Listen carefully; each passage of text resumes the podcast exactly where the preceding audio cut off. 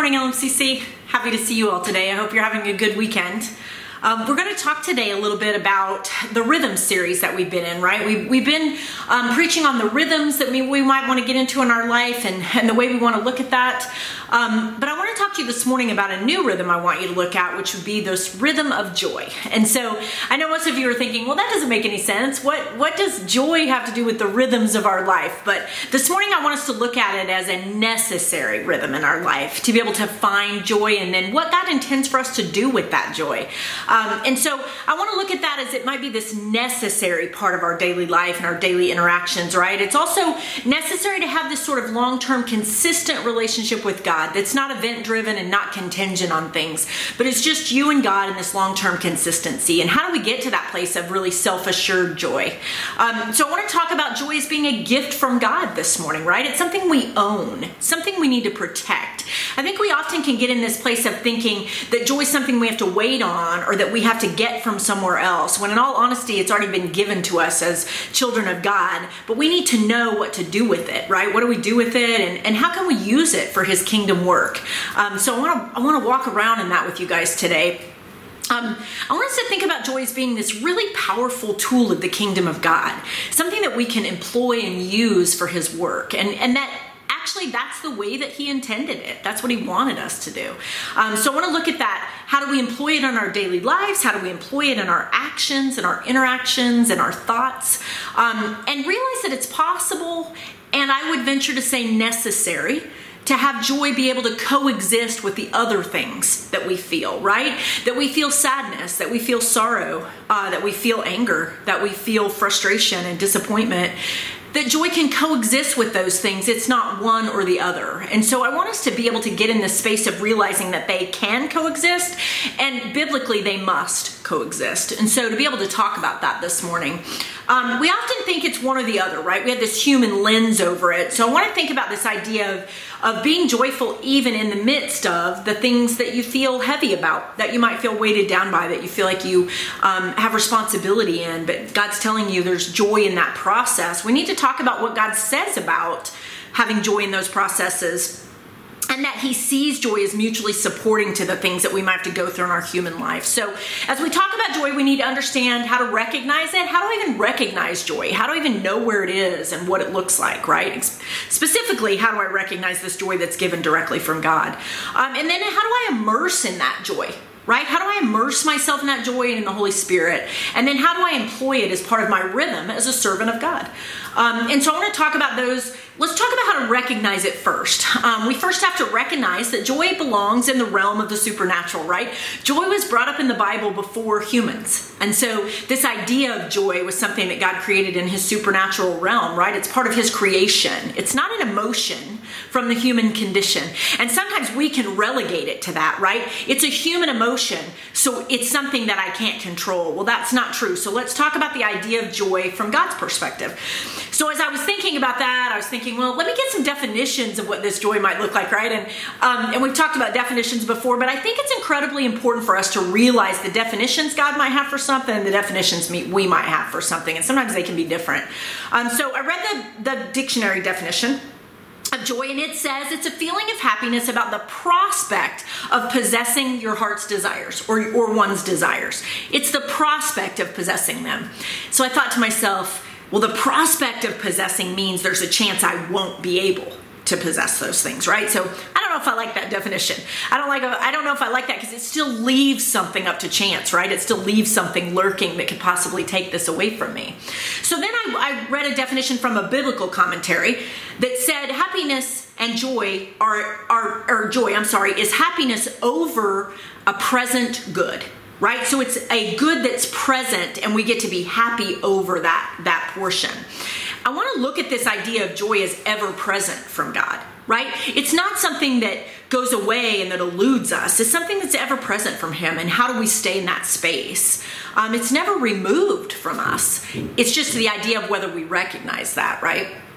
Um, and then as I was further reading, Rick Warren has a definition that reads Joy's, Joy is the settled assurance that God is in control of all the details of my life and that determined choice to praise God in every situation.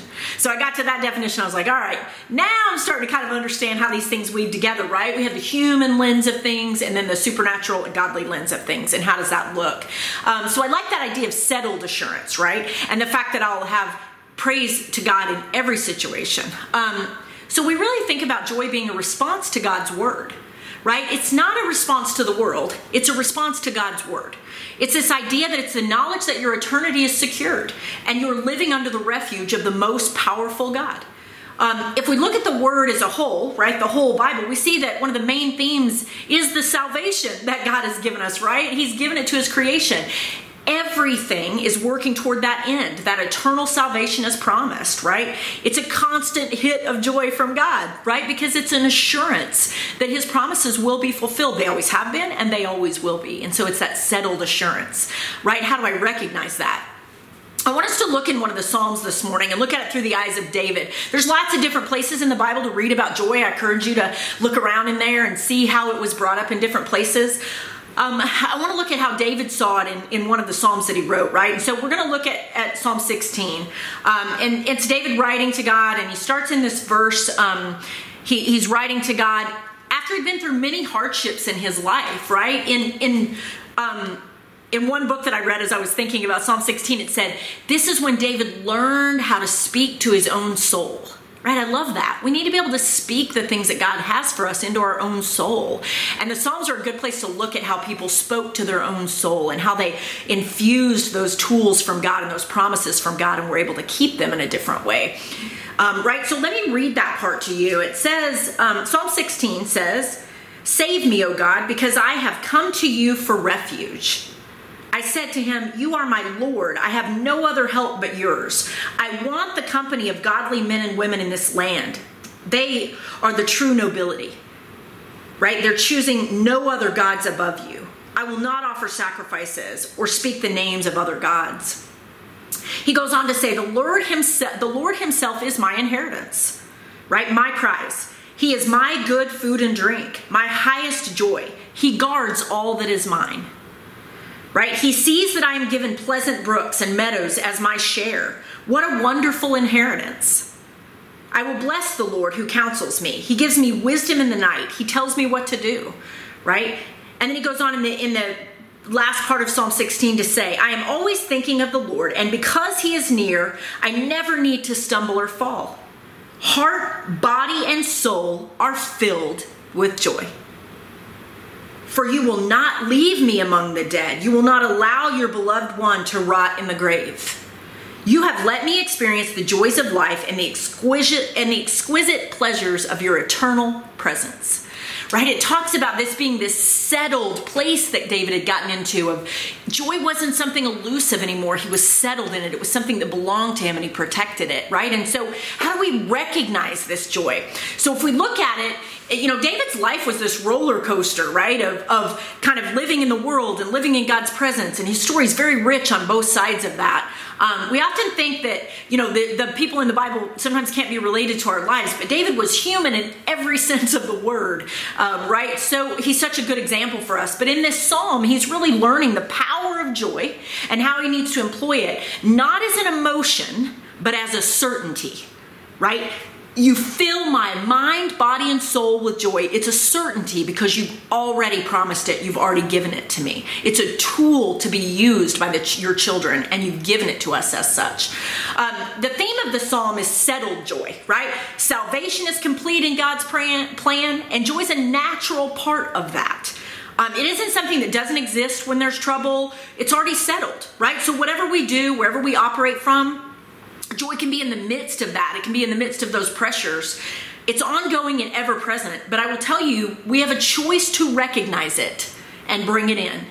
Um, or we have a choice to leave it out, and there's consequence for that, right? And we'll talk about that. But we have a choice about saying, I recognize the joy that God's given me, and I recognize that I have, I, it's a tool for me. I own it. Um, David was delighting in God's people as well in this psalm, right? And finding joy in their midst, even in the times of hardship, realizing that there's joy in the provision that God provides us, right? Our ability to show love and show joy to God's people is a measure of our relationship with God. And those who love the Lord will love the company of those who also love Him right? We will find joy together in doing God's work. There has to be a rhythm to that right? For ourselves and in the kingdom work. What's our rhythm to find joy in the things that God wants for us to do? It doesn't mean they're not hard. It doesn't mean that, that we're not trying to overcome something that shouldn't be in place, right? That we're not trying to right the wrongs that go on in our human world. But what it does mean is that we're supposed to be joyful in that process, right? There has to be a rhythm of joy inculcated into that work. And so, what that looks like, right? David's words talk of contentment in a time of discontentment right? We become discontent and bored and restless, and we forget that God's enough in all situations. But the minute we drift away from that knowledge, right, we begin to see the end of joy. David understood that. He realized if I don't see it as a settled assurance in my life, if I don't recognize it, if I don't recognize it in my interactions, in the way that I love people, and the way that people love me, then I'll, I'll, I'll forget about it, right? It will, it will see the end of it. And no one wants to live in a life that has no joy in it, that they can't find any joy in it. Oh, by the way, God never intended you to do that. Don't be confused that you're closer and, and sucked up more into the into the presence of God because you've gotten rid of all your joy and, and you're sorrowful. God wants you to come to Him in a joyful place, not because He doesn't want you to understand and recognize those places where we need to get involved in sadness and sorrow and injustice. He does.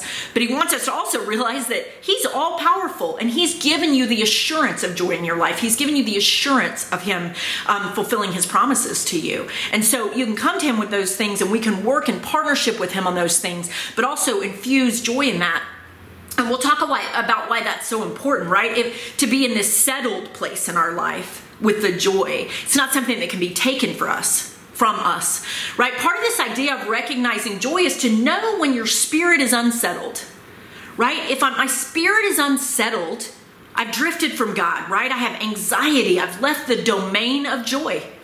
It doesn't mean the same work can't get done when my spirit is settled. It means when I'm unsettled, I've gotten away from that, right? I now am not employing the benefit of this joy God's given me. I think sometimes we feel like, well, if I'm if I'm settled, then that means I'm not doing anything. That's it's the exact opposite if you're if you're unsettled god can't infuse power into whatever it is you're doing because you're unsettled. And when your spirit's unsettled it means you've disconnected from the holy spirit and that infusion. I'm going to talk to you about that in a minute. It also means you're leaving a void. And oh by the way who comes in when we leave a void? The devil comes in right? He comes in. So we have to recognize that cold wind that blows between us and god right? We have to recognize when we're unsettled. That's how we recognize joy. If we start to become unsettled we need to go back and get in alignment. We need to go back to, to the source. We need to spend time in God's presence and draw off that source of joy, right? So that we recognize when we're not connected to the source. That's why it's got to be this rhythm of I got to go back and get filled up with this joy so I can go do this work infused with God's power. And if I don't go get filled up, I can go still do the work, but I'm doing it at a deficit. I can go still do all the things that God wants me to do, but I'm doing them from a deficit. Um, so when we feel unsettled, you know, there's lots of ways to, to work on that and we've talked about that in the rest of this rhythm series right? Of getting in rhythm of prayer and worship and getting in the world in the word not in the world getting in the word right? Getting in prayerful company. There's so many ways to realign and get back to this place of joy when we're unsettled, right? And get back into our settled knowledge of the power of the Most High God. He's already given it to you, and He has unlimited capacity to continue to pour it out to you. Um, so, you know, once we recognize that we've drifted out of the domain of joy, right, we have to regain access. And in some cases, probably for most of us, um, after we've recognized that, then we need to immerse in it right? Then there's ways to do that. We've got to spend that time saying, man, I've drifted away and I feel the cold wind blowing and I need to immerse in this joy from God, right? And so I'm going to go back into prayer. I'm going to go back into worship, right? What's our rhythm for immersion to get back to this place of, of being able to derive joy from the source, which is God, right? So David tells us we have to receive our counsel from God because the access to joy is, is found there. That's where we find it, right? There's no other entity. There's no person. There's no human condition. There's no human man made thing that's going to fill that space of joy and be able to fill you up. So, so we keep searching, wanting human things to fill this void, and it's impossible. Right? When you say, I'm not happy, I'm not joyful, I can't find it, and you're searching in the world for it, you're going to continue to stay in that place, right? If we're not sitting with God and claiming that provision from Him, we're missing out. Um, you won't find a substitute for it. You're, you're, not going to. I can tell you from experience, right? That immediately when my spirit's unsettled, I have to get in the presence of God in some form quickly. I run to it without hesitation now because I know how quickly I can go down that rabbit hole, right? Of being disconnected from the joy of God. Um, you know, David talks to us in this psalm about the benefits of being with God, right? He speaks of, of, the joy and rejoicing that goes on in God's presence. If you're in God's presence and you don't feel any joy, or any rejoicing for what he's already done for you and what he's going to continue to do for you in his kingdom, need to revisit that space and figure out where your barrier is. God's not withholding the joy. You have a barrier to it, right? David talks about that to us, tells us there's joy in God's presence. And so we need to go back and figure out where the barrier is that we're putting in, right? So as we get in this place with God and we immerse, right, we've recognized the joy and where it is and where to find it, and we've recognized when we moved away from it. We've gone to this place of immersion in it. I've got to get with God and get in His presence because that's the only true source of joy. Everything else might be joyful for a time, and then it's gonna it's gonna be fleeting and you're gonna be searching again searching again right and we go back to that definition where it talks about settled assurance of joy i know right where to go here's the source i'm plugged in getting filled up I'm not going to search in all these other places and be disappointed, right? Or get a, a counterfeit version of joy. I'm going to go right to the source, right? So after we've done that, you know, our third step in this is we have to learn how to employ the Spirit in that process, right? We have to employ the Holy Spirit in that process. Um, it's an interesting concept of being drenched in the Holy Spirit, and we've talked about that before, right? So many benefits from that idea of being drenched, but one of them is to drench us in joy. It's also drenches in wisdom and discernment and, and all kinds of things, peace. But in Acts, it talks about the disciples being continually filled with joy through the Holy Spirit, right? The disciples needed the Holy Spirit to fill them with supernatural joy, and we also need that. So as you're sitting there, you're thinking, how do I test that, right? How do I test if I'm being filled? David tells us in Psalm 16 that we can love those around us in a way that God intends, and He and He's settled for us and that's a way to test if we're filled up. Can we love those around us in the way God intends, right? We can test our joy through, you know, those couple of ways. Am I settled in my spirit and can I love God's people the way that he wants me to and the way that he intends, right? We can look at those things. If you can test them by those couple of measures, you're well on your way, right? If there's still unsettled areas, take them back, immerse them in the Holy Spirit again you can't leave it up to chance. It's a gift you'll be given over and over and over, right? God will just keep coming. But don't be hesitant to revisit the topic with God, right? The benefit of that then is then a life spent knowing that God's in control. He's joyful about his work with his creation, and we are meant to be living in the same joy. Um, the sacrifice in this is knowing that we have a choice to make in receiving the joy that he gives and live in it. Sometimes it's easier to stay in the discomfort and anxiety, and I understand that. Sometimes that feels like a more comfortable place, even though our spirit's unsettled. But God didn't ever intended that, and He can't come in with His full force when we stay in that place, right? David knew that God wouldn't leave his soul in the grave, right? He talks about that. He wanted to live in a continued presence of God. We have to be careful of, about living like it's all lost, right? Like we're already dead. The joy brings life to our relationship with God and with other people, with other humans. It's a necessary component, it's not optional. And we have to make a conscious choice to seek it and then receive it. Um, we're supposed to enjoy the path here and enjoy the path knowing that the assured the assured part of it is eternity right it's already there i think sometimes we resign ourselves to life being hard and, and while that's true, there's always assurance from God that He's in control and He has plans for His children. And we can work through the hard times with that settled eternity in our pocket, right? We can keep that with us. So David knew that his life was going to be marked by the highest pleasures, right? He knew that because God had promised that. It, it wasn't a life lived about shallow excitement and shallow entertainment, but it was deeply rooted in the power and eternity of an all powerful God. I just think, man, what if we could just get a little sliver of that, right?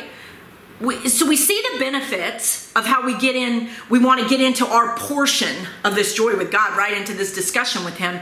We see how to recognize it we see how to immerse ourselves but now i want to talk to you about how do we employ it. And a lot of times people think well joy's for me right? I need to feel joyful. I need to get in this space. I don't what does employ it mean? Like what does that have to do with anything? Let's talk about that right if we get in a sovereign mindset, we need to think about this of using the gifts that God has given us for His kingdom, not just for ourselves. Because don't be confused. When you get in the Bible, God will tell you, here's all the things I have for you. And oh, by the way, I need you to use them for my kingdom work. They're not just for you, they're to show God's power, right? Um, we need to get in this sovereign mindset of using His gifts. How do we figure out how to do kingdom work? That expands God's plan, right? We have to recognize and immerse ourselves in that joy, but now it's time to wield that joy for the kingdom of God. How do we wield it for the kingdom of God, right? We think about the weapons or the tools of the kingdom of God. I cannot think of a more powerful weapon in the hand of a Christian than being fully immersed in the joy of the Lord and then infusing that into everything we do, every conversation, every thought, every interaction, right? If I'm carrying His presence, I can do all of these great things. But if I'm not and I'm doing everything excluded from His joy, I'm failing in, in a certain way, right? Because I'm not bringing His power in. You and your human condition do not have the power to infuse His kingdom on earth. You have to do it backed and fully infused by the Holy Spirit and the power of God. And He tells us that joy is one of the main tools that he wants us to use, right? Christians have to show the joy of living life anchored in the eternal. You think to yourself, I'm a Christian, I want to show the power of God. What is coming off of you? What are you showing?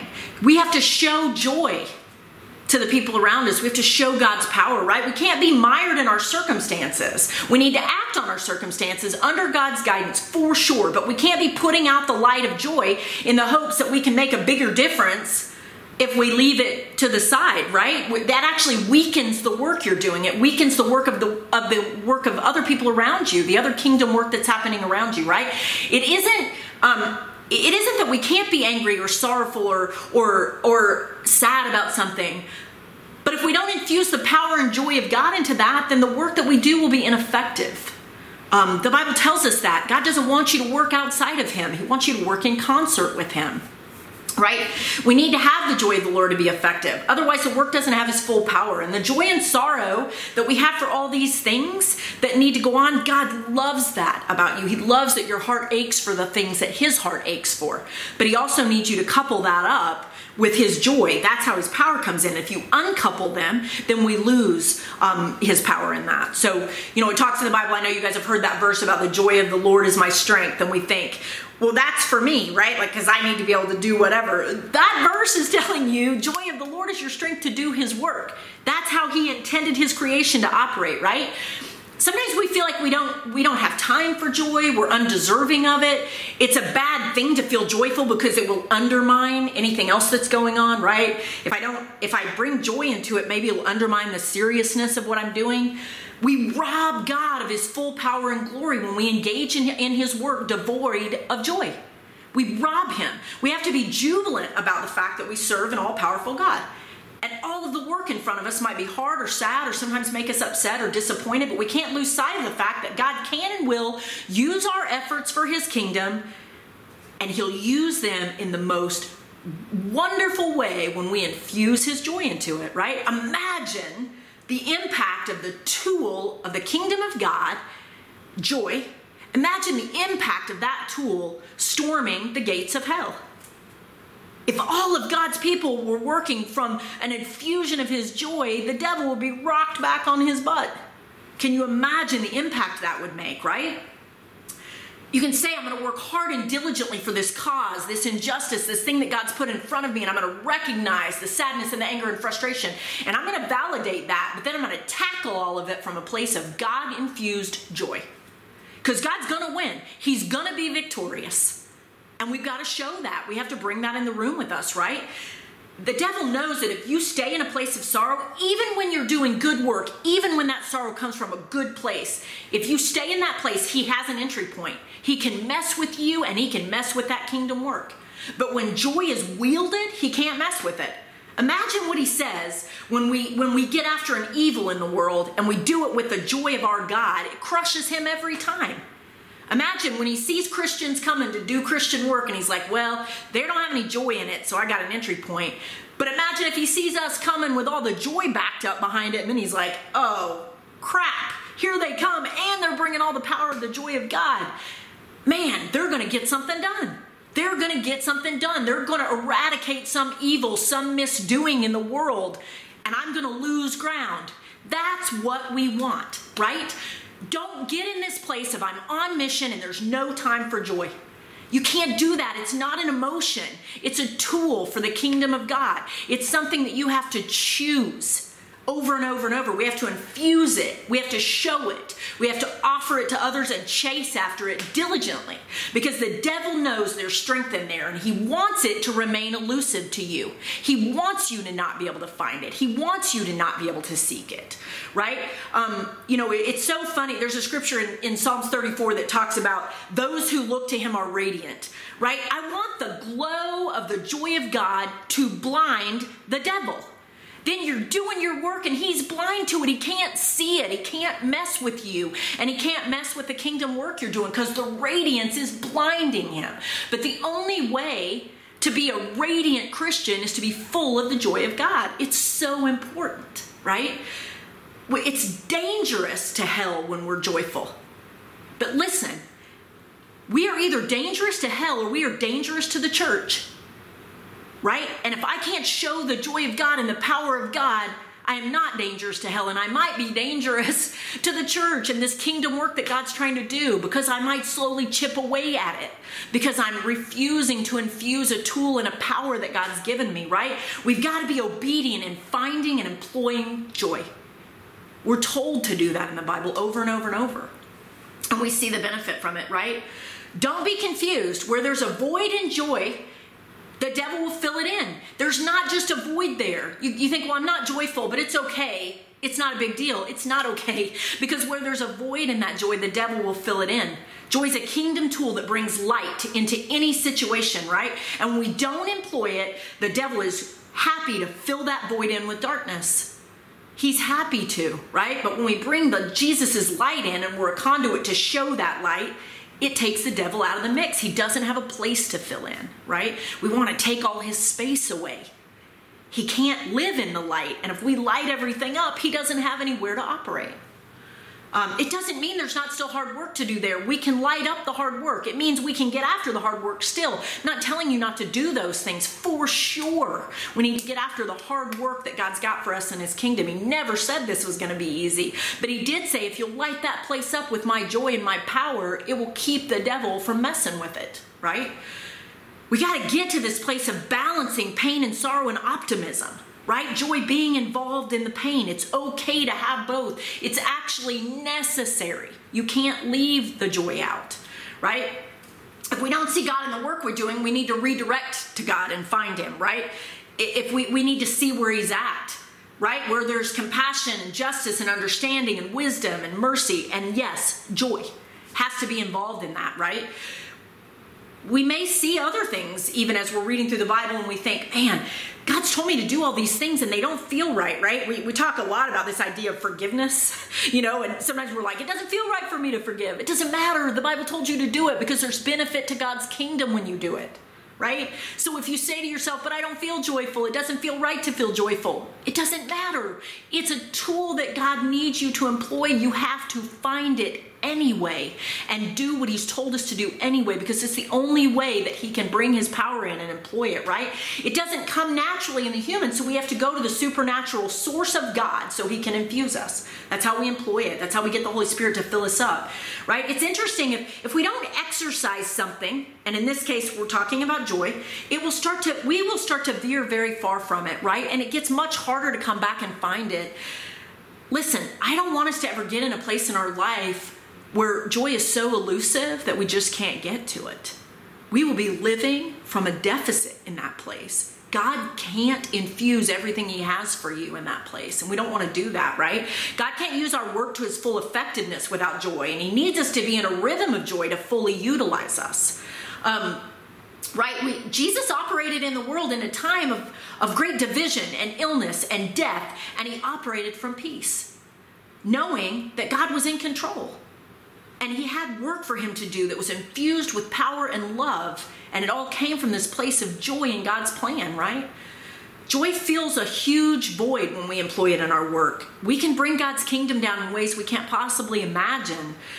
But if we're leaving the void, something else is going to fill it in and it's going to cause havoc. So when we have no joy, we have to ask God to fill us so we can operate whole and full, right? I, I, quickly, you know, and, and as we're about to close, I want to talk to you about something real quick. You know, we talked about this idea of recognizing joy and what that looks like and how to know when we're separated from it. We've talked about this idea of immersing ourselves and getting filled up, and there's all these different disciplines and ways to do that right? So that it becomes a rhythm and something we recognize if I need that, right? Just like I need food, I need water, I need joy. I got to go get it. It's part of what keeps me a healthy part of God's kingdom. Right? And then how do I employ that thing? How do I wield that joy for the kingdom of God? What benefit can we be, you know, can we derive from that personally and to everything that God's trying to do in the world? Um, so we've talked about that and we've looked at what that kind of what that might look like um, you know, as we close this morning, I want to talk to you about this idea. I remember um, in 2010, we were going to Haiti. Haiti had just had a massive earthquake. It was horrible, devastating earthquake. Um, and when you fly into Haiti, the airplane flies low, and you have to circle. Haiti's not a very big country, for those of you that haven't been there. You have to fly a circle over it because you have to line up on the runway in Port au Prince, which isn't, you know, the airport's kind of in a weird position. And so as they're lowering the aircraft, we're flying in, we're going in on humanitarian aid, we're going in to help these people, we're going in to, um, you know, to spend time figuring out how we can help them recover from this. And so there's all these soldiers on the plane and everybody's talking and everybody, you know, everybody's excited. We want to go in and do this work and, you know, help make things better for them. But as the plane starts to lower and we start to circle the island, you can see the devastation there's nothing standing. It's just rubble. There's just everything that would have been standing is gone. It was probably the most devastating picture from above I've ever seen, right? To fly over and circle, and the plane got quiet. Everybody was silent, looking at what we were about to enter, the devastation of what we were about to enter there. Nothing was standing. Haiti already had lots of, you know, problems prior to that earthquake happening, and then it just made it all come crumbling down on them, literally. So we land and we get into our mission there, right? Put soldiers on the ground and things start happening and you know they start fixing things and we're getting the pier back up and we're being able to bring food in and we're doing all these things and we are on mission for a good cause right? Like this is what we're supposed to be doing, and you got Marines and coalition forces, and you got all these people out there. And you know, if you've never stood in a place where everybody's sort of all on the same mission together and really getting after it. It's such a neat thing to watch, you know. And um, you put a bunch of soldiers and Marines and coalition forces on the ground, Air Force, and you know all this stuff on the ground. Navy's out in the water helping us bring stuff in, and, and man, it's a it gets going quick, and you can go from a mess to really having some some structure pretty quickly. And so it's really a neat thing to be part of, but you know, the interesting part is I got so focused on that mission, right? And we're going to get this done. We're going to get this pier up. We're going to get food into these people. We're going to get this rubble out of here, and we're going to get them places to live. And we got to clean up their, you know, their basic services, right? There's sewage in the streets, and you know, an earthquake devastates every part of a of a community. And so, you know, there's still aftershocks going on, so people are still scared and and operating in fear. And so um, I'm on mission and we're down there and you know every day's rolling into the next and you're just moving, right? Got stuff to do, got stuff to do. And I remember the chaplain in our unit said, "Hey, Marci, I want you to go over the orphanage with me." And I thought, I don't have time to do that. I don't have time. Like I got to get this pier up, and we got stuff coming in. I got to get these containers of food out, right? I mean, we just got a million things to do. We're on mission. We got to get stuff done, and it's important work. And he said, "No, I want you to come with me because I want you to meet somebody over there." So I go to this orphanage right down in the middle of Port-au-Prince, um, and I meet this lady named Mrs. Toussaint. I'll never forget her. Really short lady, the most lovely smile you've ever seen. She comes out. She runs this orphanage in Haiti, has run it for years. Um, in out of her own house. Much um, of it is run off of just funding from other sources because she doesn't have any money. Um, the interesting part is, as I walk into the orphanage, and and she has taken in all these children who have disabilities or some kind of um, learning disability or physical disability. So she has probably 25 children living in this place, and she's got people there working and. Um, but all of them are have multiple issues that need to be dealt with besides just care and safety. There, there's all these other things and so I'm talking to her and I'm watching the joy from her, and we're holding these kids and we're spending time there. And, um, you know, it was it was this idea of I'm on mission, I don't have time for anything else. And it was so interesting what God wanted me to learn there. Right? So he said, I want you to stop your mission. I want you to go in here with me. I want you to stop and listen for a minute. Let me teach you something. And so I'm talking to Mrs. Toussaint. And we're having conversation, and she spoke, you know, um, perfect English. And, and we're having conversation with her. and We're holding these kids and doing stuff. And I said to her, you know, wow, it's amazing the joy that radiates off your face. I'll never forget this conversation. She said, you know what? I have to show these kids happiness because if they don't learn it, it will always elude them. And I, I thought to myself, man, what a powerful statement from this woman. There was nothing easy about what she was doing. If anything, I can't imagine that there was anything but hardship out of what she was doing. You know, no money. Now the country has just dissolved around her. Already wasn't doing well prior, right? She's not getting any government support for this. She's not getting any any benefit to herself for this. She's moved all these children into this home that she owned. Um, and she said, if I don't show them happiness, if I don't show them what it looks like and they don't learn what it looks like, it'll always elude them.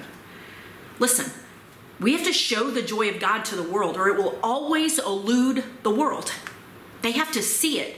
We're needed in that process so that the world can recognize and immerse and employ the joy of God. It's critical to the advancement of His kingdom. And where are they going to learn it? Where are they going to see it?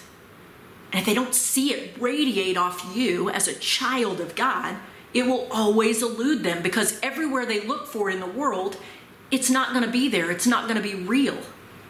The only place they're going to see the real joy of the Lord is coming from His children. So we have to learn that we own the joy, and it's our job to show it. And the sorrow and the things of this world can steal that from you if you don't make a choice to protect it. It's a tool God gave you, you have to protect it to bring God's power down, right? What if we were all radiating the joy of God in our kingdom work? I can't imagine what that would look like. We have to realize that joy gives us strength. It's what transfers God's power to us. We have to learn to recognize it, to feel when we aren't operating in it.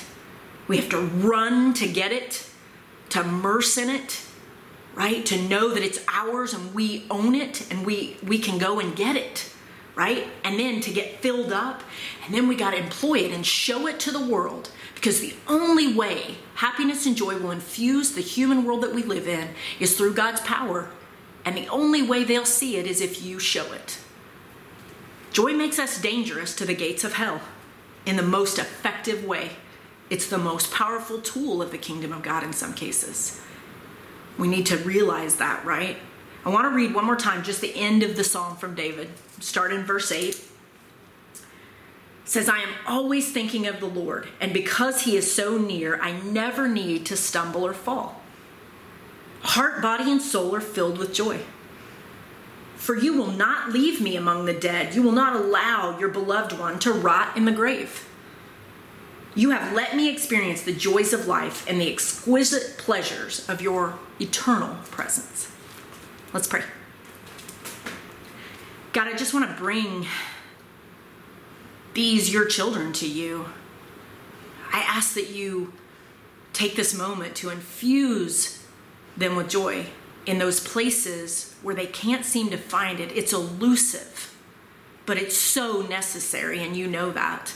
We come to you this morning in humility, saying, if we've lost this tool of your kingdom, we ask to be brought back into your presence. We ask to be infused with it. We ask the Holy Spirit to come and sit with us. Sit with us until we get filled back up. You have so many things for your children to do and you're so excited and happy that we're involved in it, that we want to get involved in your work, but you don't want us to do it from a deficit. You want us to do it empowered by you. And I ask that you fill in each and every person in all the places that you intimately know that they need to be filled. That you would touch those places now, that they would feel an infusion of the Holy Spirit because they own it. It's theirs. You're giving them their inheritance, and they're taking that from you. We praise you for this tool you give us, that we could show joy to your world. We praise you for that partnership that you want to have with us. I ask that you allow us to understand that it's okay to be joyful and to be infused with joy and to bring it into the situations that seem the hardest. That it's okay to bring joy into the darkest times. That you intend for that and that you can bring your power in right behind us in such a powerful way when we do that. Give us permission to be joyful, knowing that our, our eternity is settled. We love you, we praise you. We're so grateful for this time with you this morning. We offer up our kingdom work to you. We ask that you would overlay it with all of the tools that you would have for us to use, and that we would never lay them down, but that we would employ them in exactly the way that you would intend. We pray all this and praise you in your Son's holy name. Amen.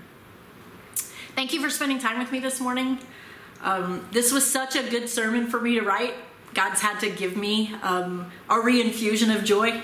Uh, and I'm so grateful for that. And so I hope that you'll spend some time with God um, over these next few days saying, Where is the joy eluding me?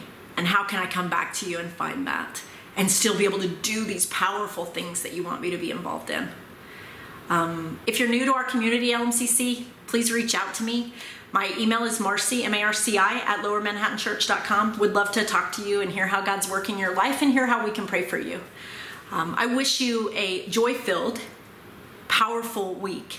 Uh, I, I hope that you see and feel the presence of God in a new way. Thank you for spending time with me this morning. Love you.